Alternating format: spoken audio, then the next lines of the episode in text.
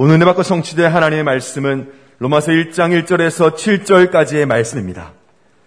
예수 그리스도의 종 바울은 사도로 부르심을 받아 하나님의 복음을 위하여 택정함을 입었으니 이 복음은 하나님이 선지자들을 통하여 그의 아들에 관하여 성경에 미리 약속하신 것이라 그의 아들에 관하여 말하면 육신으로는 다윗의 혈통에서 나셨고 성결의 영으로는 죽은 자들 가운데서 부활하사 능력으로 하나님의 아들로 선포되셨으니 곧 우리 주 예수 그리스도시니라. 그로 말미암아 우리가 은혜와 사도의 직분을 받아 그의 이름을 위하여 모든 이방인 중에서 믿어 순종하게 하나니 너희도 그들 중에서 예수 그리스도의 것으로 부르심을 받은 자니라. 로마에서 하나님의 사랑하심을 받고 성도로 부르심을 받은 모든 자에게 하나님 우리 아버지와 주 예수 그리스도로부터 은혜와 평강이 있기를 원하노라. 아멘. 신앙 고백합니다. 주는 그리스도시요 살아계신 하나님의 아들이십니다. 아멘. 온난 예배드리는 성도들, 해외 성도들 같이 서로 다 인사합시다. 하나님은 성도님의 아버지이십니다. 예배를 말씀 가지고 복음으로 여는 새해라는 제목으로 말씀을 드립니다. 2022년 하나님께서 나중 영광이 예전 영광보다 크리라. 이 말씀 학계서 2장 9절의 말씀을 우리에게 어, 성취될 언약의 말씀으로 어, 주셨습니다. 나중 영광의 비전이 뭐냐? 나중 영광의 비전. 그것은 바로 하나님께서 예언 교회를 통해서 237 나라 5천 종족 살리는 주역 교회로 237 플랫폼으로 세워 주시겠다.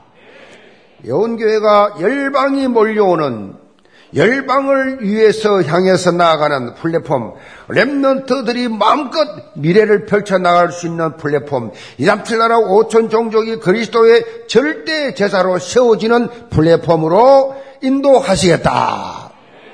엄청나지, 엄청나. 지상 최대의 명령을 그대로 다 성취해 하는데 서의가하겠다. 이 언약을 붙잡고 믿음에 도전을 하면 나중 영광의 체험을 반드시 하게 되어 있다. 특별히 나중 영광의 언약적 비전인 237 플랫폼으로 서가기 위해서 중요한 것이 뭐냐?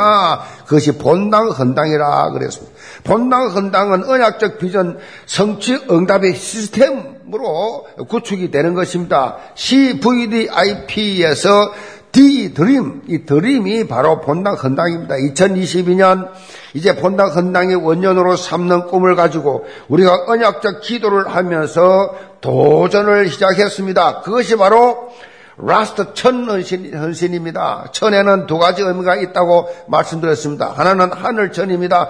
본당 헌당은 하나님께서 우리에게 주신 천명이다. 천명이다. 또 하나는 일천천입니다. 이 last 천의 헌신자 천명이 그렇게 있으면 끝나는 것이다. 무엇보다도 이제 어, 하나님께서 last 천 헌신자들에게 last 천에 참여하기를 원하는 자들에게 헌당 경제 회복을 약속하셨어요. 오늘부터 내가 너희에게 복을 주리라. 하나님의 소원, 하나님의 나라를 위해서 이렇게 쓰임 받는 교회를 향한 너희 마음이 갖추어지면 내가 오늘부터 내가 마음을 보고 내가 복을 주겠다. last 천의 이 헌신의 가정과 자녀 모든 산업 현장 거기에 응답 24의 증거를 그렇게 어, 주실 것이다. 라는 약속이에요. 2022년 예원교회 전성도는 이런 응답 24의 주역으로 본당 헌당의 작품을 남기는 그런 자리로 모두 다 함께 나가시기를 주님의 이름으로 축복합니다. 2022년 새해에는 우리가 로마서 말씀을 살펴볼 것입니다. 로마서는 사도 바울이 3차 전도 여행을 끝날 무렵쯤에 고린도에서 한 3개월 동안 그렇게 머물면서 기록한 말씀입니다. 로마 교회에 보낸 바울의 편지입니다. 무엇보다도 예수 그리스도를 통해 주어진 복음의 이 핵심에 대해서 아주 논리적이면서도 이해하기 쉽게 그렇게 설명을 해주고 있습니다. 한마디로 로마서는 바로 복음의 교과서다라고 해도 과언이 아니다. 복음의 교과서다. 하나님이 우리에게 주신 복음을 향한 바울의 가슴이 뜨겁게 녹아져 있는 현장이다. 로마서의 말씀을 통해서 종교 개혁의 기치를 들었던 마틴 루터는 로마서에 대해 이렇게 고백을 했습니다.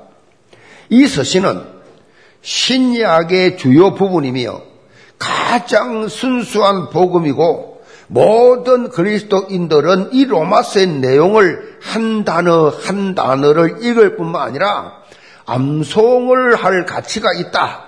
특별히 매일매일 영혼에 일용할 양식으로 집중적으로 섭취할 가치가 있다. 아무리 읽고 묵상을 해도 결코 많이 하는 것이 아니다. 다루면 다룰수록 그 진가가 드러나고 더욱 맛이 좋아지는 말씀이 바로 로마서다. 그렇게 말씀하셨습니다. 이런 마틴 루트의 고백처럼 이 사도 바울이 로마서를 통해 보여준 복음의 이 진수를 맛보는 것이 가장 성경적 신앙생활이다. 저도 개인적으로 로마서 말씀을 정말 좋아합니다. 복음을 깨닫고 나서는 더, 더 가치가 더 사실적으로 그렇게 느껴지고 묵상을 하면 할수록 더 깊은 은혜를 깨닫게 해줍니다. 어쩌면 그렇게 복음을 사실적으로 깨닫고 적용할 수 있도록 구체적으로 기록해 놓았는지 막 감탄을 금할 수가 없을 정도입니다. 영계 모든 성도들도 로마서의 강의를 통해서 복음의 진술을 사실적으로 맛보고 셈 얻으시기 바랍니다. 우리가 새해를 시작하면서 다양한 계획들을 세우고 그것을 이루겠다고 결단들을 많이 합니다. 그런데 이런 기획, 이 계획 수립과 결단에 앞서서 중요한 것이 있어요. 그것이 바로 오늘 제목처럼 복음으로 새해를 열어야 한다. 복음을 우선 순위로 두는 삶을 살아야 된다. 복음이 이끄는 삶을 살아야 된다. 톱니바퀴가 착착착착 이렇게 맞아 돌아가듯이 응답의 증거를 보게 되어 있다라는 말씀입니다. 2022년 복음으로 새해를 힘차게 열고 본당 헌당의 작품을 만드는 영계 전 성도 되기를 제물로 축복합니다. 그럼 첫째로 하나님의 아들에 관한 복음입니다. 1절입니다. 예수 그리스도의 종 바울은 사도로 부르심을 받아 하나님의 복음을 위하여 특정함을 입었으니 사도 바울은 먼저 로마 교회에 있는 성도들에게 자기를 구체적으로 소개를 하고 있어요.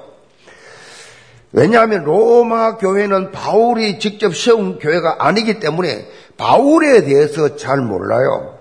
그래서 바울은 자기를 예수 그리스도의 종이며 사도로 부르심을 받았고 하나님의 복음을 위하여 특정함을 받은 자다라고 그렇게 구체적으로 소개를 하고 있습니다. 우리가 지금 당연한 것으로 우리는 생각할 수 있겠지만은 이 표현 하나하나가 그 당시에는 얼마나 바울의 삶에 복음이 각인되었으면 이렇게 고백할까라고 우리가 느끼게 됩니다. 사도 바울은 디모데전서 1장 13절에서 고백한 대로 원래 원래 예수 믿는 사람을 어떻게 해서든지 잡아다가 감옥에 가두고 그야말로 때리고 죽이는 이 일에 생을 걸었어요.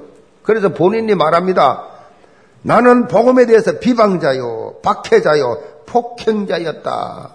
그런데 이런 사도 바울이 담에색 도상에서 부활하신 예수 그리스도를 만난 이후에 180도 바뀌어 버렸어.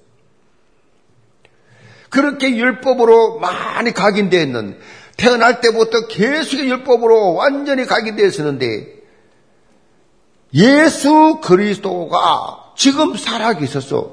자기 앞에 나타나니까 충격을 받은 겁니다. 여러분, 예수 그리스도가 구름 잡는 막연한 대상이 아니라 지금 살아계셔서 지금 여러분 가운데 계신 좀 믿으시 바랍니다. 어몽요 너가 내가 네 가운데 있느니라 180도 바뀌는 이 바울의 모습처럼 여러분들도 바뀌시기 바랍니다. 신앙생활 실감나게 해야 돼요. 막연한 종교생활 부처 앞에 앉은 모습, 어? 우상 앞에 있는 모습, 막연한 종교생활, 그 아무 소용없어요. 바울의 이 삶은요, 복음이신 예수 그리스도와 실감나게 연결된 이후에 놀라운 반전이 시작됩니다. 이제는 예수 그리스도의 종이라고 나는 예수 그리스도의 종이라고 당당하게 그렇게 고백을 합니다. 이 본문의 종은 헬란 말로 둘로스라면 둘로스. 둘로스가 뭐냐? 노예입니다. 노예. 예수 그리스도의 노예 종. 한마디로 자기 자신은 이제는 없는 존재가 되었다. 나라는 존재는 없다. 나는 십자가 달린 예수와 함께 죽었고, 나 자신이 이제 없는 거다. 사실 사도 바울은 이스라엘의 초대 왕을 배출했던 베냐민 지파 출신이었고 히브리 중에 히브리였고 당대 최고 가말리엘 문화에서 율법을 공부했습니다. 요즘으로 치면 집안도 어마어마한 집안이요. 요즘으로 치면 하바드대 로스쿨 나왔다 할 정도로 끝, 이 학업에 대해서는 끝을 본 사람이에요. 그 당시 세상을 지배했던 이 로마 제국의 시민권자라. 유대인인데 얼마나 빽이 좋았으면, 얼마나 돈이 많았으면. 세상 스펙으로 볼 때 바울은 다른 사람을 따라갈 수가 없을 정도로 당대 최고의 그렇게 화려한 스펙을 가지고 있었습니다. 그런데 그런 그가 부활하신 예수 그리스도를 만난 후에 그리스도의 종이 됐어요. 그리스도의 종이라고 고백을 합니다. 종은 오직 주인을 위해서만 사는 존재예요. 종은 자기 것이 아무것도 없어요.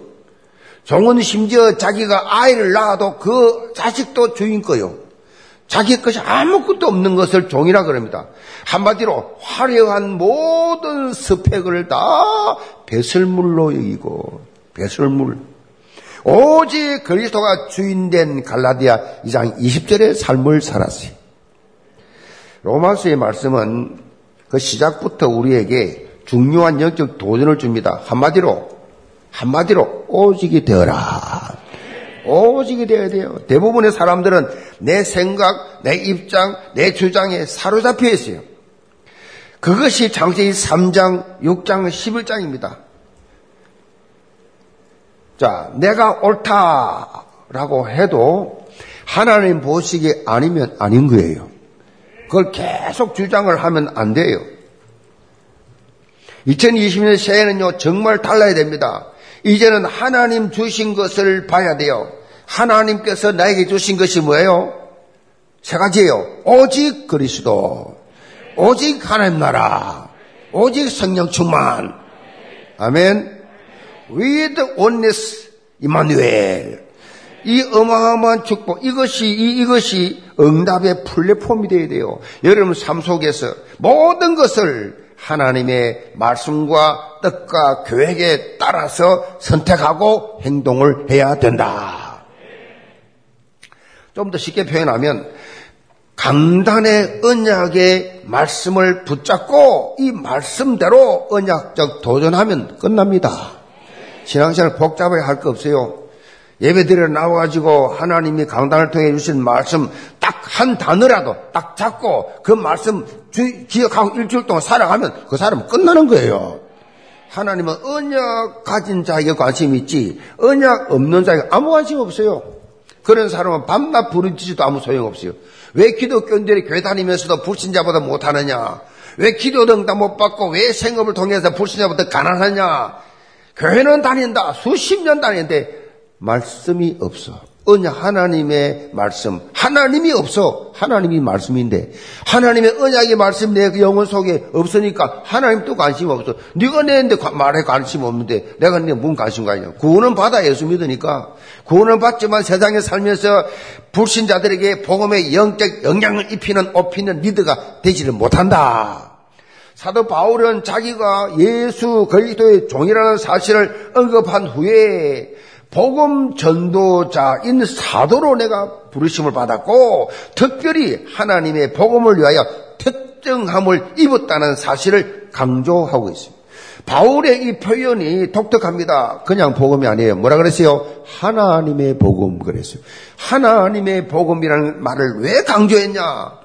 이것은 당시에 다른 복음이 있었기 때문에 그래요. 다른 복음이 다른 복음이 뭐냐? 바로 로마 황제의 복음이었어요.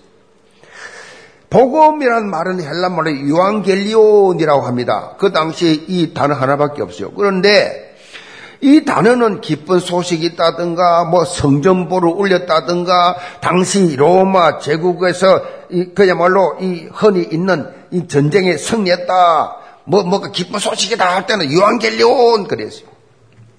로마 황제의 출생 한 날이라든가 무슨 적위한다든가 무슨 행사 군사적 정치적 승리했을 때 유앙겔리온 복음이다. 그래서 그 당시에는 그냥 복음하면 로마 황제를 관계된 모든 것, 그게 다 복음이 있어요. 모든 좋은 소식이니까 복음이다. 당시 로마에 살던 사람들은 이런 로마 황제의 복음에 대해서 익숙해 있었어요. 그래서 사도 바울은 눈에 보이는 권력자 황제가 가진 능력이 복음이 아니라 예, 수 그리스도를 통해서 나타난 하나님의 복음이 진정한 복음이다.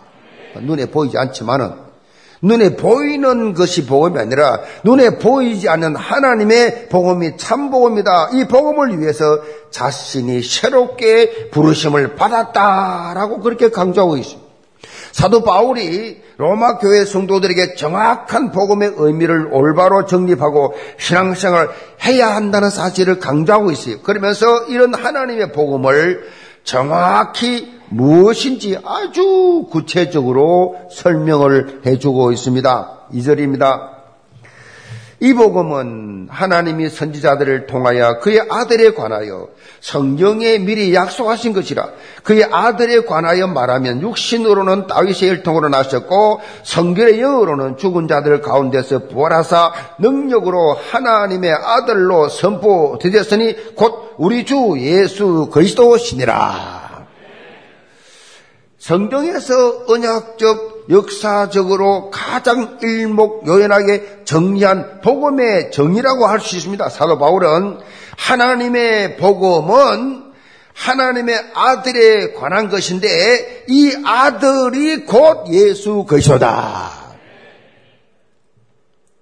하나님의 복음이 뭐냐? 예수 그리스도다. 그 말이에요. 하나님의 복음. 이 예수 그리스도께서 구약의 선지자들이 지속적으로 예언했던 다윗의 혈통을 따라서 이 땅에 성육신하셨고 음, 하나님이 미리 예언 다 돼서 예언된 그대로 성육신하셨고 십자가의 죽으심과 부활하심을 통해서 하나님의 아들이심을 분명히 보여주셨다는 것입니다. 십자가에 우리 인류를 위하여 죽으시고 나의 죄를 위하여 죽으시고 부활하심으로 과연 저 예수는 하나님의 아들 그리스도시구나. 그래서 다른 복음이 없다. 하나님의 복음 위에 너희들이 굳건히 서야만 한다라고 강조하고 있습니다. 요즘 전 세계적으로 방탄소년단 인기가 상상을 초월할 정도로 대단하지요. 그런데 이 방탄소년단에게 왜 방탄이라고 하는 단어를 썼을까? 이 방탄. 궁금하지 않습니까? 왜 방탄, 이 방탄은 총알을 막는 걸 말하거든요. 방탄은 총알 맞이를 말하는데 왜 방탄이라는 단어를 썼냐? 이 방탄이라는 이름을 넣은 이유는 이 젊은 세대들이 살아가면서 겪는 이 고난과 사회적 이 기성세대들의 편견, 이 편견, 이걸 총알로 본 겁니다. 이 모든 편견, 편견을 다 막아내겠다라는 의미로 독, 독특하게 새롭게 그렇게 어, 사용을 그렇게 그들이 어, 한 것입니다. 자, 제가 왜 말씀드리냐? 영적으로 우리는 하나님의 복음, 하나님의 아들에 관한 이 복음의 진리를 허물려고 하는 이 복음을 원색적 복음을 희석시키려고 하는 이런 흑암 세력들 엄청 많단 말이에요. 3단체를 비롯해서 많은 세력들이 복음의 참 진리를 지키지 못하게 계속 희석을 시키기 때문에 우리는 영적 방탄 소년단이 되어야 된다. 복음을 지키기 위해서. 다른 복음을 허용해서는 절대로 안 된다. 복음, 복음 많습니다. 이 지상에 많습니다. 심지어 하나님도 많습니다. 예수도 많습니다. 정확한 복음, 성경적 복음을 말하지 않고 가짜 복음이 너무 많기 때문에 영적 방탄소년단이 돼야 된다 그 말이에요. 2022년 영계 전 성도는 복음을 희미하게 만드는 그 어떤 사단의 공격에도 속지 마시고 삼 오직 복음으로 각인 뿌리 체질되어서 영적 승리자로 다 서시기를 제문으로 축복합니다. 두 번째로 예수 그리스도의 것입니다. 5절로 6절을 봅니다. 그러므로 그로 말미암아 우리가 은혜와 사도의 직분을 받아 그의 이름을 위하여 모든 이방인 중에서 믿어 순종하게 하나니 너희도 그들 중에서 예수 그리스도의 것으로 부르심을 받은 자니라. 자, 사도 바울은 하나님의 복음에 대해서 정확하게 설명한 후에 하나님의 자녀는 하나님의 복음을 통해서 예수 그리스도의 것으로 부르심을 받은 자들이다. 영적 정체성을 말하고 있어요. 예수의 것으로 부름 받은 너다. 곤돈서 6장 19절 2절에 보면 너희 몸은 너희가 하나님께로부터 받은 바 너희 가운데 계신 성령의 전인 줄을 알지 못하느냐? 너희는 너희 자신의 것이 아니라 값으로 산 것이 되었으니 그런즉 너희 몸으로 하나님께 영광을 돌리라. 네 몸이 성전이다. 네 몸으로 하나님께 영광 돌리라. 강조했어요. 자 여러분은 누구 것이라고요? 예수 그리스도의 것이에요. 나는 예수 그리스도의 것이다. 아멘. 같이 고백합시다. 나는 예수 그리스도의 것입니다. 어느 누구의 것도 아니란 말이에요. 부모를 통해서 이 땅에 태어났지만은 우리 영혼은 예수 그리스도의 것이다. 여러분은요, 예수 그리스도의 소유 된 존재예요. 예수 그리스도의 소유. 이것이 얼마나 놀랍고 큰 축복인지. 예수의 것이다. 하나님의 자녀다. 그게 뭔 뜻입니까? 하나님이 책임져 주겠다는 신분이에요. 어? 예수의 것이다. 그러면 예수 것이라고 다 책임져 준다. 완벽하게. 이걸 느끼고 체험하고 신앙생활 하시 바랍니다. 과연 예수 그리스도께서 내 인생의 모든 문제를 완벽하게 책임지시고 인도해 주시구나. 우리의 과거, 현재, 미래 모든 문제를 예수님이 그리스도로 다 해결해 주시고 계신다. 지금 또 내게 이마누엘로 24시 함께 하시면서 내 인생을 치유하고 계시는 더 중요한 것은 임마누엘은 지금 한순간으로 끝나는 것이 아니고 임마누이란 말은 하나님이 나와 함께 계신다는 뜻인데 그것이 한 번으로 끝난 것이 아니라 영원토록 내가 너와 함께 있으면서 책임져 주겠다. 그러니까 뭐 아무런 염려, 근심, 걱정할 필요가 없어요. 예수 그리스도의 소유된 축복을 누리고 살자. 이것이 바로 나의 24, 교회 24, 현장 24예요. 어, 지난 수요일날 무속 전문 교회에서 어, 제게 보냈어요. 문자와 그 어, 철거하는 그 이 법당 철거하는 장 장 보냈어요. 보니까 이 최윤정 무속인이 무속인이 죽게 돌아왔는데 천태함이라고 하는 유명한 점집을 그렇게 하고 있었는데 어떻게 그래 됐냐? 조윤설 성도가 예수를 믿고 어, 그렇게 친구 최윤정 무속인에게 법당 철거하는 우리 무속 전문교회 동영상을 보내주었더니 이걸 가지고 보면서 우리나라 10대 무속인이 있는 이 안산에 있는 그 무당에게 같이 봤다는 거예요. 같이 보면서 철거하는 장면을 보고, 이야, 대한민국에 법당 철거하는 교회도 있나? 야, 그 예원교 한번 가봐야 되겠다. 그렇게 말을 하고, 그렇게 이제 어, 오게 됐는데, 한번 화면 보세요. 저, 저, 보내준 거예요. 그 제가, 어, 무속팀에 보냈길래, 그래가지고, 이 화면 띄워주라. 지금 철거하는 장면.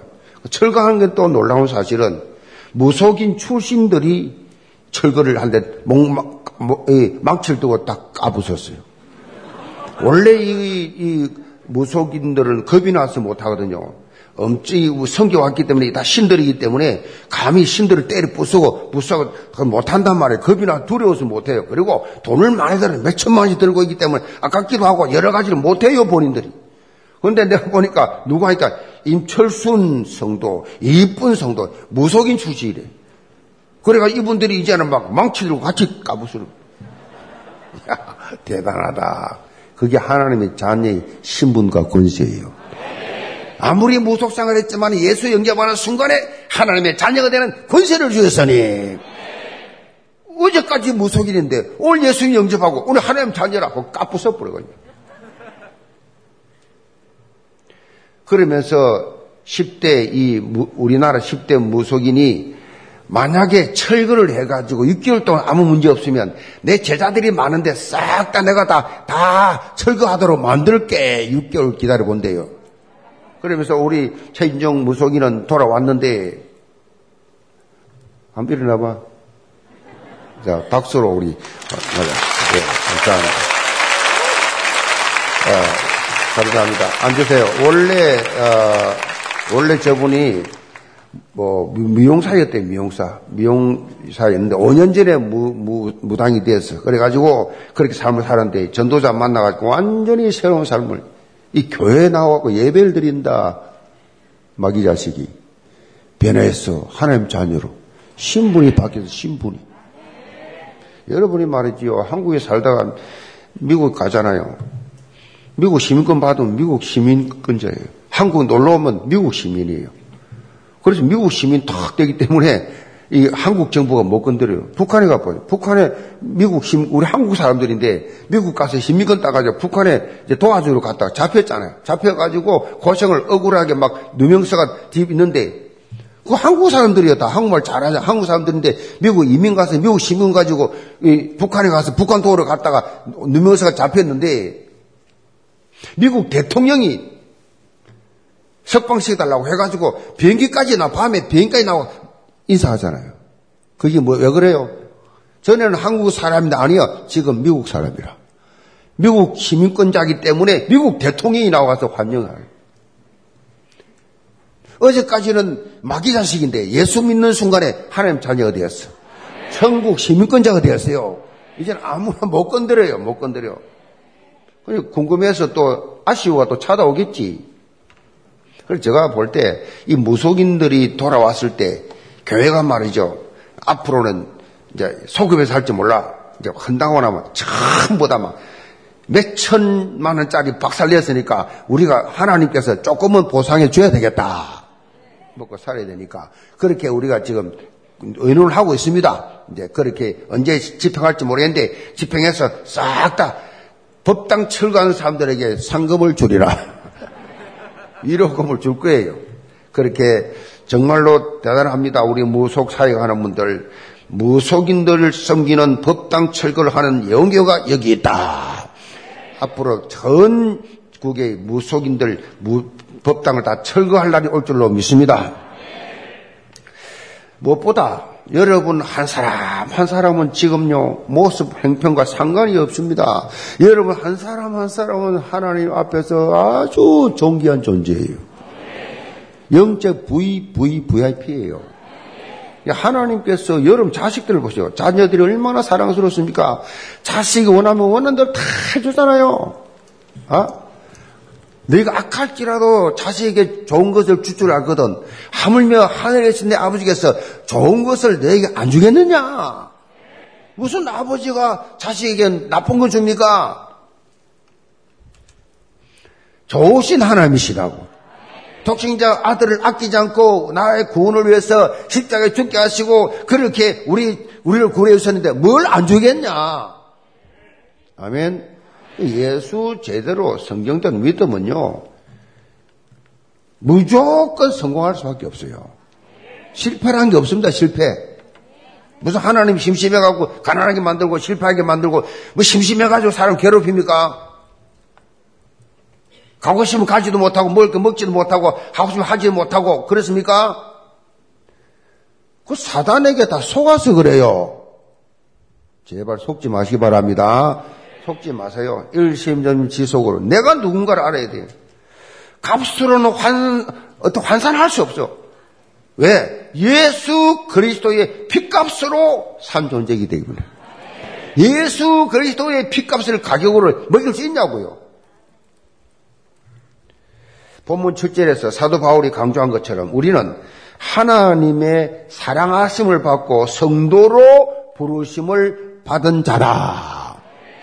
하나님의 자녀로 부르심 받은 성도의 성도. 그것도 만세전에 택해진 거예요. 우리 무속인이 돌아왔지만은 본인 스스로 그렇게 잡힌 것이지, 본인은 만세부터 예수 믿어야 될 사람이었어. 하나님 자녀였다니까, 태윤정 씨. 아멘. 하나님 자녀였어요. 근데 몰랐지. 전도자가 없어가지고 그렇게 복음을 못 들어가 못 몰랐을 뿐이고 사단에 속았을 뿐이지. 정신 차려 보니까 아니다. 돌아왔잖아요, 이제. 여러분 어떤 사람이 가셔야 돼요? 그 신앙생활 하면서요, 가장 어리석은 사람은요, 남과 비교하는 거예요. 남과 비교하면서 이렇게 사는 사람들. 성경을 보면요, 이 동생, 이 아벨을 돌로 쳐 죽인 가인도요, 동생과 비교를 한 거예요. 하나님이 왜 내, 내 재산을 안 받으시고, 왜 동생 재산을 받냐? 시기 질투가 비교식 속에 죽인 겁니다. 어떻게 보면 첫 사람 아담과 하와도 그래요. 이 뱀이 사단이 싹 와가지고 은근히 이거 과일 이 선악과를 다 먹어 먹으면 눈이 확 밝아져 가지고 하나님처럼 하나님처럼 선악을 알게 돼. 하나님처럼 하나님처럼 된다는 비교식. 이걸 가지는 순간 여러분 어떻게 된지 아세요? 영적 인생 밑바닥으로 처박혀 사단은 그걸 원해요. 비교의식. 비교의식, 남 의식하고 비교의식 가진 사람은 행복하지 않습니다. 감사가 없고 근본 만족이 없어요. 계속 비교하니까. 그래서 요 하바드 뭐 저기 캠브리지 서울대학 세계적인 대학 가도 자살률이 최고 높다 하지 않습니까? 자꾸 비교만 하다 보니까. 여러분, 우리 영계 모든 성도들, 교회 안에서, 교회 밖에서, 집에서 비교하지 마시기 바랍니다. 여러분, 가위바위보, 이 원리를 한번 보세요. 비교 의식에서 자유하고 참 복음지의 삶을 살라거든요. 가위바위보 원리 알면 돼요. 가위는 뭐요? 가위는 볼을 이기지만은 바위는 못 이겨. 바위는 가위를 이기지만 볼을 못 이겨. 볼은 바위를 이기지만 가위를 못 이겨. 물이 돌아갑니까, 지금? 다 장점과 단점이 있다는 얘기죠. 강점이 있고 약점이 있다는 거죠. 그 원리가 그렇지 않습니까? 내가 못하는 부분 다른 사람이 잘할 수 있고, 다른 사람이 못하는 부분 내가 또 잘할 수 있고, 나에게 어? 그런 장점이 있단 말이에요. 그 다른 사람과 비교하는 것 자체가 바보, 덩신, 쪼다, 달조. 비교하지 마세요. 하나님께서 내게 주신 귀한 달란트를 여러분 개발해서 하나님 영광을 위해서 사용하시기 바랍니다. 왜 하나님께서 구원받은 여러분들을 따로 떨어져 있게 아니하고 절간처럼 따로 있게 아니하고 다 교회 중심으로 이렇게 모이도록 하셨는가? 서로 서로 부족한 부분들을 그렇게 도와가면서 하나님께 최고로 영광 돌리는 예배를 드리자. 내가 못하는 부분 다른 사람 잘할 수 있어요. 그래서 각 부서와 각 파트 다 있는 겁니다. 저는 담임 목사지만은 우리 행정 목사님, 우리 또 부목사님들, 우리 전도사님들, 뭐 모든 사역자들, 심지어 우리 장로님들, 다 뭐 교회 다 헌신한 분들 자발적으로 하도록 다 합니다. 저보다 훨씬 머리가 좋아 보니까 막 기가 막혀 보면, 야 하나님이 그렇게 사용하시는구나. 어? 내가 뭐라고 내가 다 할 거예요. 그리고 고주할 매주할 할 거 없습니다. 이 교회 안 되는, 크게 안 되는 교회들 보면 한 100명도 안 되는 교회를 보면 그 목사가 다 해야 돼. 다 해야 돼, 자기가. 자기 다 알아야 되고 다 해야 돼. 그러니까 놓지를 못한 거예요. 그래 열쇠 고리를 문 입구부터 해서 창고까지 다 열쇠 고리 한 20개 차고 들랑들랑 하고 다녀. 자기가 모르면 안 돼. 다 알아야 돼. 그, 거기다 또 사모까지 끼어 들어가 고주할 매주를 다 따져. 교회 되겠어요? 응답 받겠냐고요? 사람이요, 모든 사람에게 다 큰 장점들이 있거든. 장점을 보는 게 복음의 눈이에요. 그걸 보고 인정하고 칭찬하고 격려하고 세워주고 서로 서로 그래서요. 영계 모든 성도들은 항상 복음의 눈으로 보시기 바랍니다. 사람을 복음의 눈으로 보면 좋은 점만 보인다고. 여러분의 눈은 나쁜 점만 보여. 어느 한 사람 불필요한 사람이 없어요. 그래서 서로 서로가 서로 서로를 씌워주는 뭐요? 윈윈의 삶을 살아야 돼요. 응? 서로 서로 칭찬하고 이런 이야기 있잖아요. 옛날에 이뭐 지옥 가면요 전부 손이 다 굳어 있는데 서로 지만 먹겠다 하다가 하나도 먹지를 못해. 지만 먹겠다 하다가 그 천국 갔더니 서로 서로 먹여줘. 서로 서로. 윈윈의 삶. 서로 서로 칭찬하고 인정하고 세워주고 격려하고. 이런 언약적 복음 인생을 살면서 237 나라 플랫폼으로 멋지게 쓰임 받는 예언 공동체 되기를 제물로 축복합니다. 결론입니다. 세계적인 비즈니스 컨설턴트 동기 부여가인 브라이언 트레시라는 사람은 인생을 달리는데 가장 중요한 것이 자부심 타이어다 그랬어요. 자부심 타이어. 인생에서 이 자부심이라는 타이어가 뻥커나면 아무리 애를 써도 전진이 되지 않는다. 그러면서 자부심 타이어에 바람을 넣는 근사한 방법이 있는데 아무런 이유 없이 다음 말을 반복하라 그랬어요. 그 다음 말이 뭐냐? 나는 내가 좋다. 나는 내가 좋다. 나는 내가 좋다. 세 번을 계속해서 그렇게 내가 좋다. 처음에는 좀 유치하고 좀 유치해 보이고 또 바보 같지만은 계속 반복하다 보면 웃음이 나오면서 정말로 사부심 타이어에 바람을 빵빵하게 넣는 시간표가 될 것이다. 하나님이 나를 창조하셔서 나를 구원해 주시고 하나님의 자녀 삼아 주셨는데 나는 나를 인정하지 않아. 나는 불신자보다 훨씬 못해. 늘 그렇게 살면 하나님이 사용할 수가 없는 거요. 하나님이 나를 사랑하기 때문에 나도 나를 사랑한다. 나를 사랑해, 나를. 나를 사랑하는 사람이 내가, 내가 좋다. 나는 내가 좋다. 이런 사람이 아내도 사랑하고 자식도 사랑하고 이웃도 사랑하지. 나는 내가 싫어. 내가 내가 미워. 저주하는 사람이 누굴 사랑해요? 누굴 인정하냐고요? 열등 의식, 비호식, 이거 전부 사단이 주는 가라지예요. 응? 그러니까 오늘부터 여러분, 그걸 딱 쳐다봐. 나는 내가 좋다 하시 바랍니다. 그러면요, 모든 게 사랑스러워 힘이 납니다. 어느 순간에 자기 장점이 보기 시작합니다. 자기 자신을 좋아하게 됩니다. 금방 질 정도로 착각할 정도로 자기를 사랑하게 돼요. 믿음대로 하나님 서신다니까요. 은혜 받았다가 뭐예요? 은혜 받았다. 하나님 은혜 받았다. 하나님이 나를 얼마나 사랑하는 줄 확인했다. 그 말이에요. 어쩌면 그렇게 십자가에서 날 위해 죽었으나 왜 날 위해 십자가 죽었습니까? 너무 감격스럽다면 나를 사랑한 거예요. 내가 이런 존재구나. 나에 대한 이 가치를 인정하는 삶을 사는 것이 중요합니다. 그런데 우리는 여기에서 더 나아가서 특별히 우리는 힘차게 믿음에 전진하기 위해서 영적 자부심의 타이어를 넘어서 복음 타이어를 확실하게 갖춰야 됩니다. 복음 타이어. 이 에베소 6장 15절에 보면 하나님의 전신 갑주를 입으라 그러면서 평안의 복음이 준비한 것으로 신을 신고라고 신을 신고 강조했는데 복음의 신을 신는 것 이게 뭐요? 복음으로 충만해야 됩니다. 복음으로 충만해야 앞으로 힘차게 나아갈 수 있고 언약적 도전할 수 있다는 말씀이에요. 복음으로 힘차게. 영계 모든 성도들 복음으로 2022년 새해를 힘차게 열고 한 사람도 빠짐없이 모두가 다 언약 성취의 주역으로 다 쓰임 받기를 제문으로 축복합니다. 기도합시다. 아버지 하나님 2022년 복음으로 새해를 열게 하심을 감사합니다.